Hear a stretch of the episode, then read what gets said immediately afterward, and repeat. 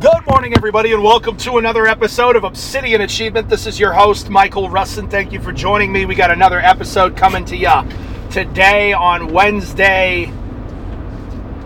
Ah, man, I tell you what, I wish it was snowing and cold. I wish it was negative five degrees right now. Instead, it's 40 and rainy in the middle of December. My yard is soup. Everything's overflowing. The rivers are engorged flooding everywhere, parts of Maine. Dude, I, I, didn't realize how bad the damage was to Maine. Uh, there are some parts up north in Maine where entire roadways are completely washed out, like washed out, like paved blacktop, double yellow line, shoulders wiped out. Um, really bad. I have I have a strong inclination that this warmer weather has something to do with the Canadian fires this summer the quote unquote wild fires. They were indeed wild, but they didn't start uh, on accident. um, I have I, I, firmly believe it has something to do with that, and just that smoke, that smog that came down from up north and blanketed uh, northern states in the U.S. I I really believe that there's something. They did something. They did something. They burned some chemical Think it's all those chemicals that went missing in California. Uh, anyways, I just left Muay Thai. Had a good session today with my coach Biles. Big fan of Muay Thai. I say it every time. Love it. Can't get enough of it. Really enjoy it. Things are starting to come together. You know, we're doing like all the fine tuning, like he's really picking apart even my most basic strikes, like my jab and my cross, really picking it apart. No, don't raise your body. Make sure you're snapping at the end. Make sure you're getting full extension coming from your hips. Like, I'm excited. I'm excited uh, now that uh, that's what I, I when it, so a lot of people when they go to start like jujitsu or Muay Thai or anything, karate, whatever it is, they what, what's going to happen is is you're going to reach a point where your coach, if it's a if they're a good coach should start to pick apart all the tiny details. And what will happen is, because what will happen is, for me at least, I catch on to things very, very quickly. So, you know, six months of Muay Thai for me, you know, for a normal, I don't want to say normal, again, I'm not trying to be egotistical. It's just, I just, I pick up on striking. The, the martial arts I pick up on very, very, very quickly you know, six months for me could be the equivalent of a year for somebody else or more. So I, I learn very, very quickly and I make progress very quickly. Um, so what happens is, is it's a lot of good jobs, it's a lot of this, it's a lot of this, you're making progress, and then it almost feels like you start to go backwards because your coach starts to really pick you apart oh man, I thought that was a good cross. What was wrong with it? Oh, I raised my body instead of lowering. You know what I mean? Or I did it came more from my arm instead of my hips. So people get discouraged. They get discouraged. Um, I remember this happening a lot when I was in life insurance sales. You know, when the when the person first got their script memorized, it was great job, excellent, awesome. I'm patting them on the back. I'm giving them a lot of verbal praise. And then I start to fine tune their skills no, you're rushing this part. You need to slow down here. You, you need more emphasis here. And then you can see people get frustrated because they're like, oh, I thought I was doing a good job. Yes, you got it memorized, which is amazing. But now it's time to fine tune. Now it's time to fine tune. So I want to encourage you in any endeavor that you're, you're engaged in uh, to embrace the fine tuning. If you've got a coach that's fine tuning, you know you've got a good coach. You know, a coach, yes, should praise you. A coach, yes, should let you know when you're doing a good job. We all need that verbal encouragement. But I personally believe that it should be like 80 20, 80% constructive criticism, 20%. It might even be 90 10. Shit, it might even be 95 5. If you really want to get better. You know, I get it. If you're just a hobbyist, you know, you might want to hear more good jobs than anything. But if you're really trying to be real, like I'm, I'm trying to be very proficient. Will I ever be a pro fighter? No. You know what I mean? I, I'm 31. Let's be realistic. I mean, if I had to nose to the grindstone, just maybe I could get decently far. Do I think I'd ever be a world champ at this point when I'm training, you know, fighting against guys that have been doing this since they were in diapers? No. You know what I mean? You think if you put me in the in the ring there with one of these Russian Muslim guys that's been training, he's been fighting bears in the snow since he was 3, you think no. You know what I mean? I have a very realistic perspective. But do I think I could compete in a couple low level tournaments or something like that and win? Yeah, absolutely. Absolutely. So I, I there's there's that competitive edge. There's that competitive advantage. And I feel like you gotta have that in everything. Like, why would you want to do something and not get really good at it? Why would you want to do something? Because again, it goes back to what I tell you guys all the time. How you do one thing is how you do everything. How you do one thing is how you do everything. And you should have a certain standard of excellence that you commit to in everything. There should be a certain standard of excellence. Like, I'm never going to be as good at Muay Thai as I am in business because I got 12, 13 years of business under my belt and only about four months of Muay Thai. You know what I mean? It's like it would take a very, very long time for my proficiency in Muay Thai to match my proficiency in business. Very long time. But that doesn't mean that I don't bring a level of excellence and, and intensity to my Muay Thai or my Jiu Jitsu or whatever else it is I'm doing, my weightlifting, whatever else it is that I'm putting my mind to like if I were to take up chess tomorrow and start learning how to play, because I don't really know how to play chess. Never played many more board games or card games growing up at all. I never had the patience for it. But I would like, I think I'd like to learn chess. Do I think I'm going to be a grandmaster? Absolutely not. But do I think I could be pretty good? Yes, because I'm going to bring a certain level of energy, intensity, enthusiasm, and excellence to the pursuit of chess. And that's, you should you should want to be proficient at everything you set your mind to. Everything. Don't set your mind to it if you're not going to do it. It's better that you don't do it. And I wrestle with this a lot. It's like the people that go to the gym and don't do anything. I'm like, is it really better for them to be there? Yeah, probably. But I think what happens is, is when people go to the gym and they don't actually do anything, they lull themselves into a sense of security that's not really there. You know what I mean? It's like if I just went to Muay Thai and maybe just hit the pads a little bit and went home, watched class, didn't ever spar, I'm going to have a very high overestimation of my ability to fight and if I get into a street fight with somebody that even halfway knows what they're doing, I'm going to get my ass beat. But in my head, I'm thinking, oh, I've been going to Muay Thai now for a year. But when I get there, I just hit the pads, and my shoulders always hurt, and I never spar. And I do the same combination every single jab, jab, cross, jab, jab, cross. And I think I got this beautiful jab and cross, and I don't. I get smashed, get my brain splattered in a street fight.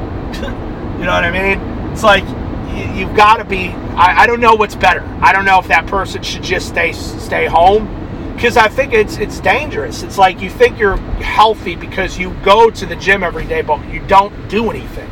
It's what I've said before. Do not mistake presence with progress. Do not mistake presence with progress. Presence is not progress. They are not synonymous, both in definition both in, in, in application, they are not synonymous. And many people, many people mistake presence with progress. There was, uh, when I used to be in the life insurance business, uh, there was uh, an older gentleman uh, that I worked with for quite some time, and this guy was um, he was very talented at one point. He was, but the, the problem with him was is he had it in his head. I'm older and I've been here longer. And because he was older than the rest of us and he had been there longer than the rest of us, he thought that that meant he was just better. And what happened is he got passed up time and time and time and time and time and time and time and time again because presence is not progress. You don't just get to show up People are like, oh, half the battle's showing up. Bullshit. 20% is showing up. 20% is paying attention. 20% is taking notes. 20% is going back and studying those notes. And then the last 20% to round us out to 100 is the application of what's been learned. Plenty of people were in the same classrooms and libraries as Albert Einstein and Isaac Newton and Benjamin Franklin. Plenty of people were in the gym the same time as Michael Jordan and Kobe Bryant, man. Plenty of people were on the wrestling mats as long as or before than Cael Sanderson was. Undefeated wrestler in college, collegiate for Penn State. Or no, he was Iowa. Oh, he coaches Iowa now. He was at Penn State, I think. I like that name a lot, Cael. C A E L. Think if I some I, I am torn between a couple of boy names. I really like it. Just sucks because you have like kale, like the salad. Kyle, I guess we could call him. Kyle is that's a strong name. Kyle. Kyle Russell. Arthur is a very strong name, I think. Kyle. A couple others that we have. Uh, anyways, all of these, there's so many people that nobody knows existed or exist that were on the mats, on the court, in the gym, in the classroom, the same time, and as much as these guys were. So, why were they so different? Because when they were there, they gave everything they had to their pursuit. They left it all on the line. They left it all on the line. And what do you get? Champions, champions, championships. You can't just show up and expect to get better. And many of you are just showing up every day to your life going through the motions, not eating a good breakfast, rushing out the door because you slept in too late because you were up too late, going to a job that you hate, coming home every day and just another day with your kids and you don't pay too much attention, you're not present with them and neglect your wife or your husband your sex is boring and just everything about your life, you're just on autopilot. Just hoping someday that you're going to get a big break. Just hoping and pleading that someday you're going to get a big you luck is when preparation meets opportunity. Have you heard that before? Luck is when preparation meets opportunity. And opportunities do not go away. If there's a promotion at your job, for a significant raise. It doesn't, if you don't get it, it doesn't just disappear into the ether, it goes to somebody else. Opportunity will find its way to the right person. You need to make sure that you're the right person. It's like a heat seeking missile, and you want to be the hottest person in the room. Let me say that again opportunity is like a heat seeking missile, and you want to be the hottest person in the room. You want to attract that opportunity. And how do you attract that opportunity? You're always ready. You're always dialed in. You're always tuned in. Your mind, your body, your spirit. You're on top of things. You're dialed in. You're tuned in.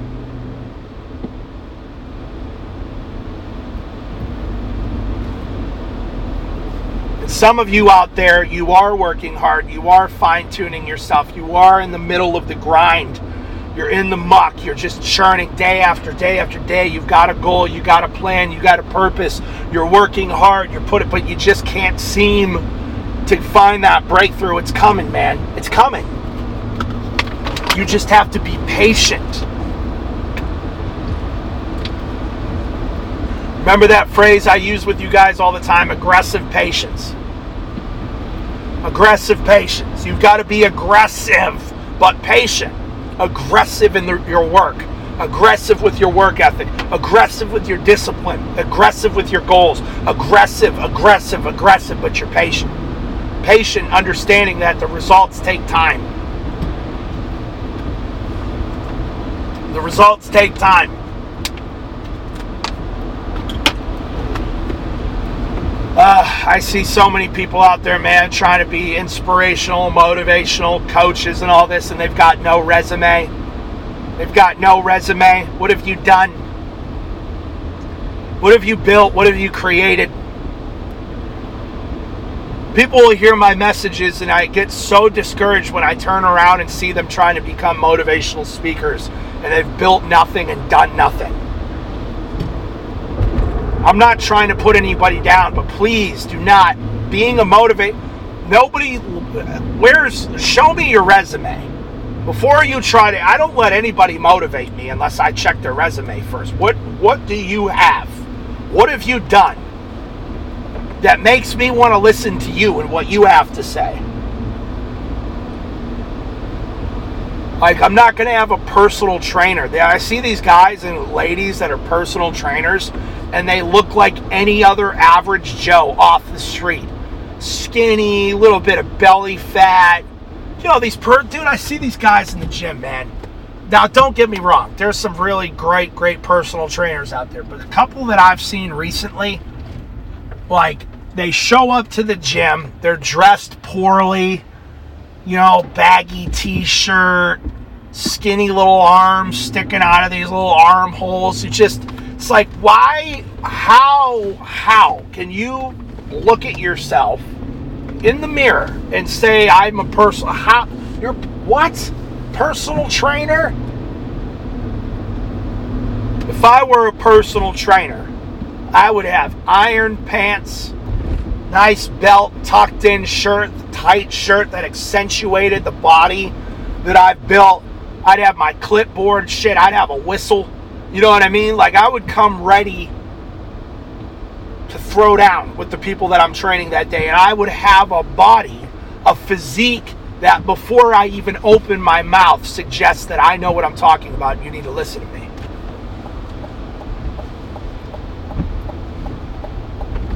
What's your resume say about you? Take you out of the picture completely and just put you down on paper. If you were put on a piece of paper, your accomplishments, your daily routine, what you're doing with your life currently, all of these through the adversities that you've been through, if I were to just have you just literally put down as a resume, your life just manifested itself on a resume, are you just going to get thrown into the corner pile? Or are you somebody where we pause and read, wow, we could we should consider this applicant Your resume. And I'm not talking about going from job to job. When somebody asks you who you are as a person, what is what do you say? I know what I say. Mike, describe Michael, describe yourself. Who is Michael Russell? Say first and foremost, he's a servant of God. He's a husband next and a father third. Beyond that, he's a businessman. He's an entrepreneur. He's passionate about his health and his fitness. He's training Muay Thai, Jiu Jitsu. He's in the gym. He's a power lifter. He's a podcaster. He's this, he's this, and then I'm not bragging about myself. I'm just going through, like, if somebody asks me, he's disciplined, he's focused, he's altruistic, he's giving. He'd like to think he has a good heart. Like, like if I could go through, here are these accomplishments built multi million dollar a year life insurance agencies, built multi million dollar a year staffing companies, started a, a firearms accessory and fitting company. Uh, with two other great business, surrounded by great business partners. Been through, here are the obstacles and adversities that I've been through, and I'm still here. I've been legally, I've been smeared, I've been this, I've been that, I've been broke, I've been rich, I've been all these things. I'm not saying this again. I want you to go out and live your damn life. Live your life. I've been rock bottom. Rock bottom. Committed. Charged. Addicted. Despondent. Hopeless. Broken. Lost. But now here I am. Your struggles aren't so unique that nobody's ever been what you've been through before. I, in my life, I've been deeply wounded in my life, but I don't use it as an excuse to be a piece of shit. And the, the number one person that you're betraying isn't anybody else other than yourself.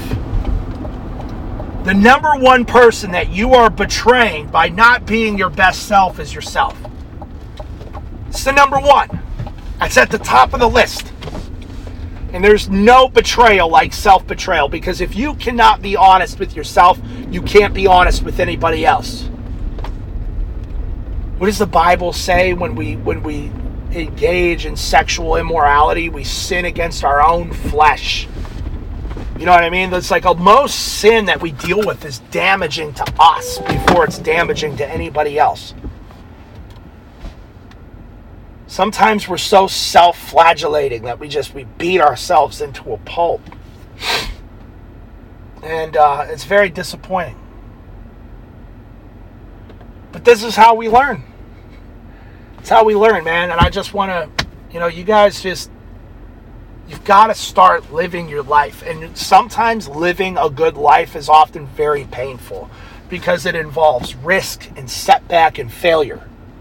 And some people are just so afraid, so afraid of these things that they never push themselves and they never step outside the box. So, that's all I got for you guys today. I love you guys. Let's get it. I'll talk to y'all soon. Peace.